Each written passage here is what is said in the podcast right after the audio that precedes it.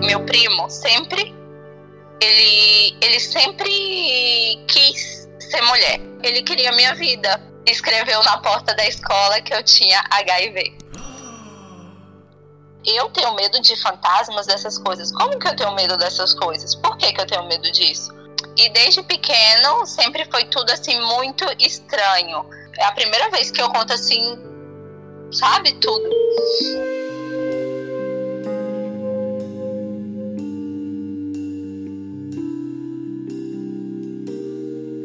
O primo da Joelma queria assumir a personalidade dela. Ele queria ser mulher.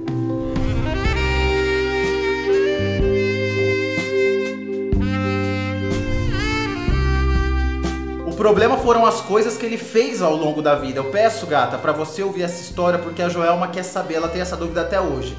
Será que a culpa foi dela? Qual foi o motivo do primo dela ter feito tudo que ele fez?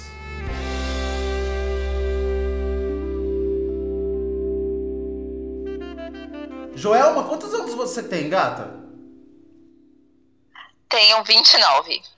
E você tem um primo que sempre foi muito doido por você.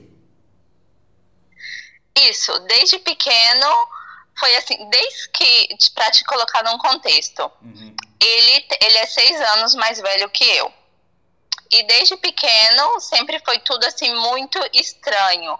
A gente todo domingo a gente ia para casa da minha avó e na casa da minha avó todos os primos brincavam juntos.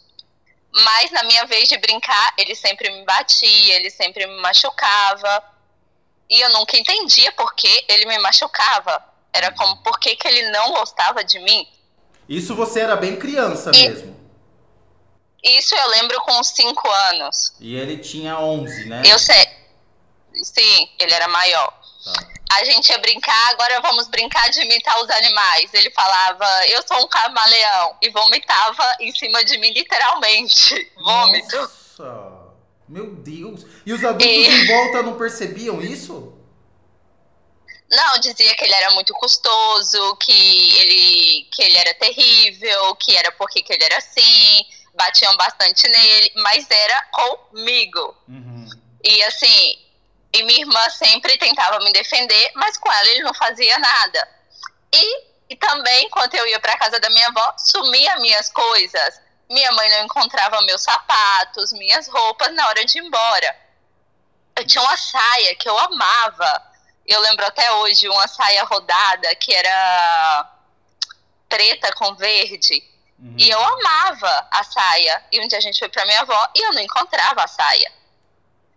Aí um dia a gente foi pra casa dele, porque a gente era muito assim de ir na casa da família os finais de semana. Uhum. E eu entrei no quarto dele, eu tinha muito medo dele. Eu já te explico porque eu tinha muito medo dele. Também porque ele me batia.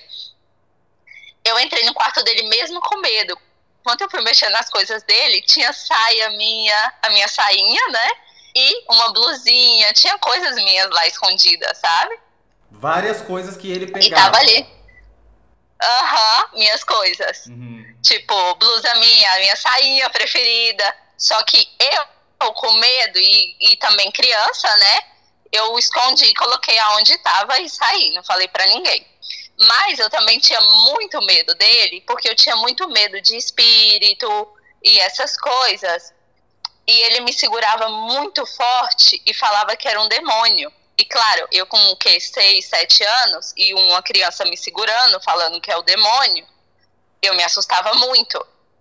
E até ele fazia isso até chegar alguém e brigar, né? Uhum. E mandar ele parar. Então eu ficava muito assustada, então eu tinha muito medo dele. Então eu não ficava sozinha perto dele. E claro, isso foi passando, eu fui crescendo. Aí com 13, 14 eu fui estudar perto da casa dele. Aí eu tava estudando perto da casa dele, até isso tudo bem. Eu me apaixonei por um menino. Ele descobriu. Escreveu na porta da escola que eu tinha HIV. Meu Deus! E eu. Primo. Ah, eu não sabia nem o que era HIV. Eu era virgem. Uhum. eu saio na porta da escola, tá o meu nome, o nome do menino e que eu tenho HIV. Aí eu, sa eu saio na porta, todo mundo falando que eu tinha doença, não sei o quê. Tipo, eu não sabia, eu sabia que HIV era uma doença, mas eu não sabia. Eu sabia que era uma doença que as pessoas pegavam e morria. Eu não sabia o que, que era HIV. Pra uhum. mim era isso, você pegava HIV e você morria. E você pegava pelo. Era isso que eu sabia de HIV. Uhum. Para uma criança com 13 anos, e naquela época era essa informação que a gente tinha, sabe? Uhum. E, e tudo isso. No outro dia tá o meu nome no, no asfalto, assim, grandão.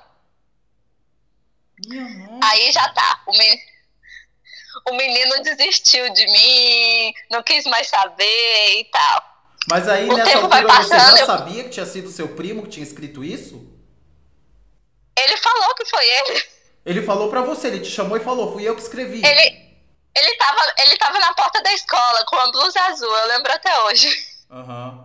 Aí eu peguei e tal, fui embora, aí acabou. Tipo, eu nunca falava pra minha família também, porque eu achava que não ia fazer nada. Tudo que passava com ele é que ele era muito custoso, ele era terrível, ele tinha os motivos dele, os pais dele bebiam demais, era isso, sabe? Uhum. Eu sei que a vida dele não foi fácil, mas eu acho que não justifica. Mas eu também, eu, eu sempre tive muita dó. Aí foi passando os dias, eu, pens, eu pensava, esqueceu de mim, agora não vai acontecer nada. Chegou a época de eleição. Sabe essas bandeiras de eleição? Sei. Que quando tinha eleição, eles colocavam a bandeira e tal. O mastro, esse como um pau, sabe? O mastro. Do nada, ele entra na minha casa, ele bate, abre, entra e começou a me bater. Sem parar. Uhum. Ele me deu uma surra tão grande, me deixou caída e foi embora. Meu pai chega, mais minha mãe, e me encontra lá caída. O que, que aconteceu? Eu falei: olha, ele chegou, ele veio aqui e me bateu. Meu pai pega o carro, vai atrás dele, não encontra. Aí minha família fala que aí ele passou dos limites, não sei o que. Ele fala que não, que não sei o que, que foi uma brincadeira e fica por isso mesmo. Só que aí eu começo a crescer e tal, aí ele vai parando. Aí, quando, aí quando foi a gota d'água, ele foi na nisso eu já tenho uns 16 anos, ele foi na casa da família do meu pai e falou para eles que eu estava usando ai, perdão, é que eu esqueci o nome em português. É maconha uhum. atrás da escola. Uhum. A família do meu pai é muito certinha, é muito, sabe? Sei, a família do meu pai liga para minha mãe, é muito conservadora, liga para minha mãe e fala que o meu primo passou lá e falou para eles que eu estava usando uma e eles vêm conversar comigo sobre drogas. Eu falo que eu nunca usei maconha. E eles acreditam nisso e tal. E eu chamo meu primo para conversar. Ele fala que nunca falou isso, que é mentira, não sei o que, não sei o que. Nisso eu já não fico mais sozinha perto dele, não sei o que. Ele fala que eu tô louca e tudo isso. Eu pego, saio de perto dele, me mudo de onde eu morava, porque eu saio de casa também. A gente começa a morar longe, perde contato. Eu comecei a ganhar muito peso e ele também me começou a me deixar em paz. Eu sempre achei, meu primo, sempre, ele, ele sempre quis ser mulher. Ele sempre quis ser. Eu sempre achei, na verdade, que ele é uma mulher. Eu acho que ele é uma mulher trans. Uhum. Só que ele nunca se aceitou como mulher trans. Na verdade, ele se aceitou, mas pela família, ele sempre se reprimiu. Teve uma época que ele se vestia como mulher, mas ele foi, foi se reprimindo pela família, porque a família fala, para, falava, para de se vestir assim, não sei o que, sabe? Entendi. E um dia ele me falou, ah, eu queria ser assim. E eu falei assim, como? E ele assim, me vestia assim, ser assim.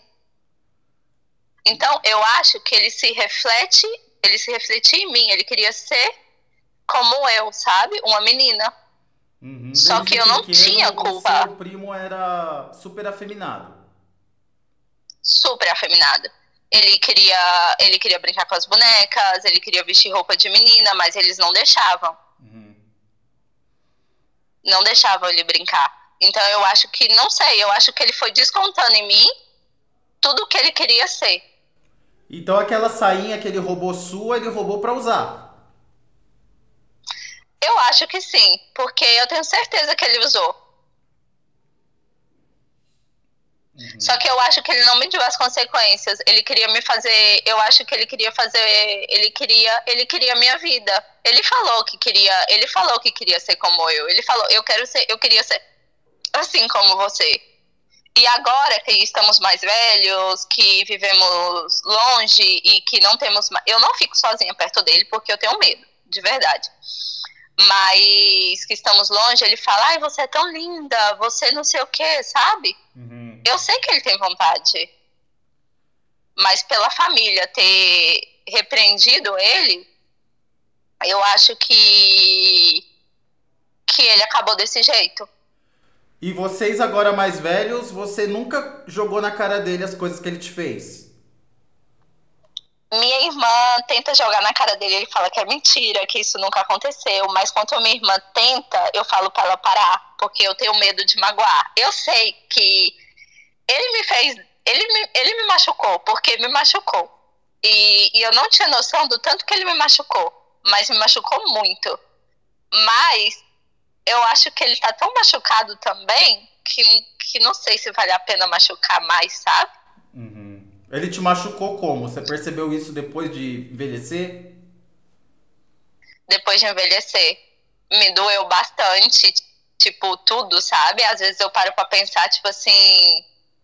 Eu era uma criança, tipo assim, eu não entendia, eu não entendia porque que que, que, que eu fiz pra merecer, sabe? Uhum. Tipo, eu tinha uma vida, eu era uma adolescente, tipo, eu tava apaixonada a primeira vez, ele foi lá, estragou, ele foi falar coisas pra família do meu pai de mim, tipo, sabe? Eu nunca me importei que você pode falar o que quiser, mas, tipo assim, não era verdade, é, sabe?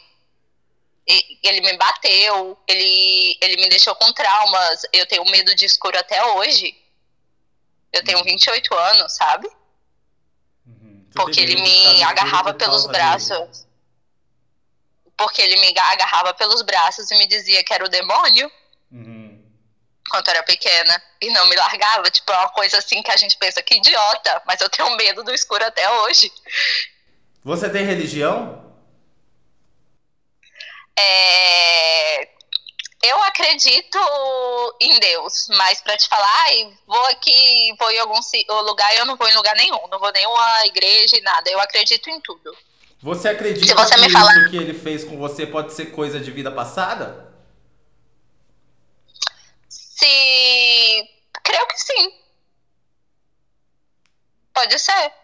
Não sei, pode ser. Eu nunca entendi. A, a minha explicação que eu encontrei até hoje foi, foi isso, que ele queria queria queria ter minha vida, ser, ser menina, não sei. Uhum. E, e nunca entendi. Mas eu nunca entendi, porque a minha irmã é mais velha e tem menos diferença de idade com ele e é muito mais bonita do que entendi, sabe? Uhum. E ele queria ser você. Então, ele, o problema dele era comigo, não era com a minha irmã. E hoje em dia, como que sua família, sua irmã, seus pais, seus pais estão vivos? Sim. Como que eles olham essa situação? Normal, como se nada. A minha irmã é, a minha irmã é mais receosa, claro, porque a minha irmã lembra. Então a minha irmã é receosa. Minha irmã, em toda oportunidade que ela tem, ela tira na cara. Uhum. E, e a minha mãe é como se nada tivesse acontecido, meu pai também. Agora a minha irmã não, minha irmã sempre tá falando. E eu falo pra ela, não, para, deixa pra lá, mas ela sempre fala. Você tem vontade de chegar ela e conversar fala, com ele? Eu tenho vontade de falar tudo, mas eu tenho medo de magoar. E não sei, dele ficar muito triste de passar alguma coisa com ele, sabe? Eu tenho medo das consequências, mas eu tenho vontade de falar. Você lembra disso? Por que você fez isso? Por quê? O que, que eu fiz para você? Eu te magoei? Não sei, eu te fiz alguma coisa quando a gente era pequeno? Se você tivesse a oportunidade de chegar e conversar com ele, se eu fosse ele agora no telefone, e você tivesse coragem, você falaria o que para ele? Por que que você fez tudo isso? Eu ia perguntar o porquê. Eu só queria entender o porquê. Se eu te fiz algo, é, por quê? O que que eu fiz? Se foi eu que fiz alguma coisa. Eu O que levou a- a eu acontecer isso? inveja de você e queria ser você. Eu, eu acho que. E se foi isso, sabe? E se foi isso, tá. Só que me explica, porque eu tenho, eu tenho como no meu coração, eu tenho como. Eu não entendo. O que eu entendo, assim, o que eu cheguei de lógica nesses anos, porque na minha cabeça é uma coisa como, sabe? Não sei o que passou. Foi isso, porque de verdade eu não sei. Na verdade, eu cheguei isso falando com a minha irmã, porque eu não entendia bem. No fundo você ainda se sente culpada, né? Será que fui eu que fiz alguma coisa? É, é, ainda eu tenho isso que é um pouco da inveja, um pouco da culpa. Será que eu fiz alguma coisa? Será que eu não fiz? Será que realmente era isso que ele, que ele queria, queria mesmo? Porque ele já me falou isso, mas talvez será que a culpa era minha, sabe? É, é tudo é uma mistura de sentimentos. Uhum. Mas a culpa não é sua, gata. Você era só uma criança. É, isso é verdade. Você não ficou homofóbica, Mas não, né? Não, não sou homofóbica, não, Deus me livre. Tá repreendido. Ué, não, sei lá, ele te deixou tão traumatizado que ele queimou a classe. Não, tá repreendido? Não, Deus me livre. Mas o pior dessa situação é saber que tudo estava acontecendo, os adultos estavam vendo e todo mundo achando normal. Isso, porque quem deveria ter me protegido eram os adultos. Uhum. E a única pessoa que fazia algo pra me proteger quando acontecia e estava perto era a minha irmã, que era dois anos mais velha que eu. Que também era uma criança. Que era uma criança, aham, que era outra criança. Uhum. Os adultos, seu pai, sua mãe, eles têm noção do quanto isso te impactou? Ou eles pensam, ah, era só brincadeirinha de criança?